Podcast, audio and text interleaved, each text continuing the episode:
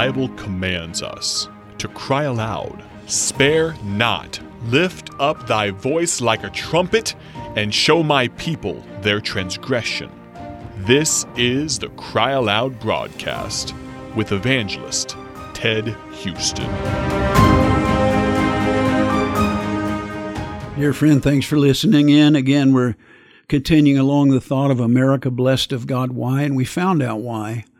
That God needed a nation to send the gospel around the world, a nation that would bring forth the fruit thereof. Now we know that that nation is America.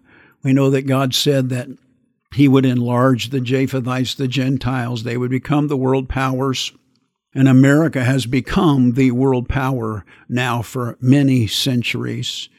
And he said that they would dwell in the tent of Shem, they would accept Christianity. And our nation was started and founded upon the Bible and Christian principles. It was a Christian nation at its foundation.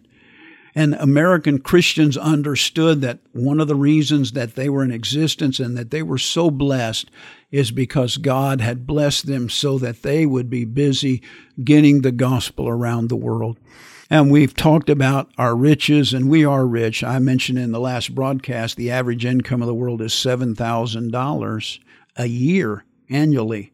How much do you make, dear friend, a year? I think you're pretty rich. I think you're blessed the median income of the world, how do you get median is you take everybody in the world that earns a salary and you list it from the highest salary to the lowest salary. Then you count how many people there are totally getting paid. And then you go to the middle. The median income of the world is $1,700 annually. One half of the world's population lives on $1,700 a year or less by the statistics I last saw. Think about that, dear friend. In America, I don't believe there's anybody in America that lives on $1,700 or less.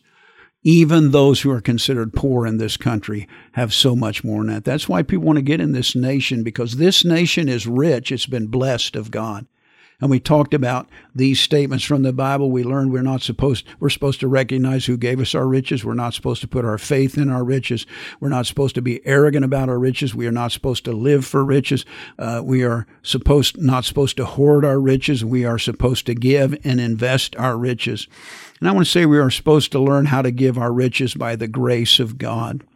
Grace means that God helps us, God gives us a power, God strengthens us to do something.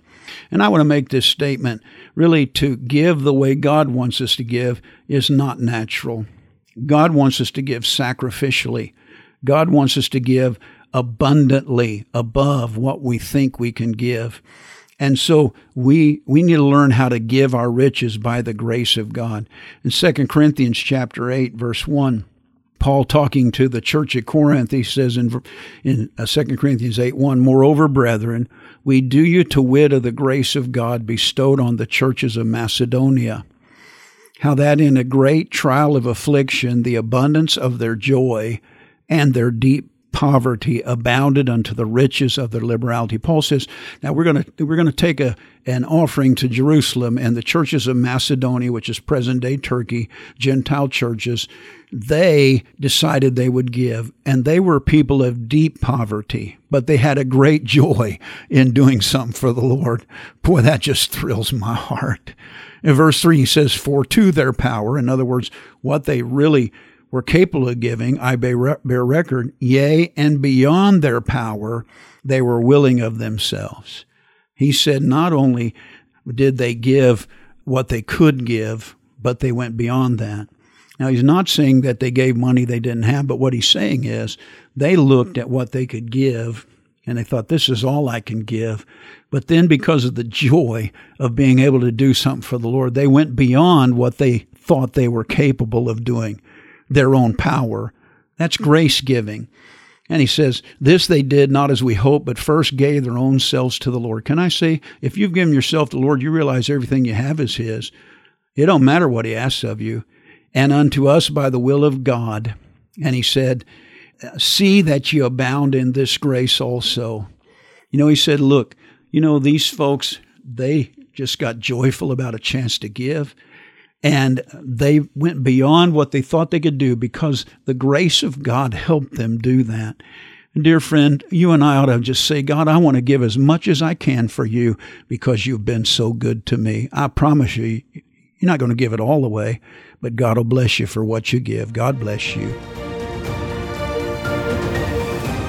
Thank you for listening to the Cry Aloud broadcast with evangelist Ted Houston, produced by Bible Tracts Incorporated of Bloomington, Illinois.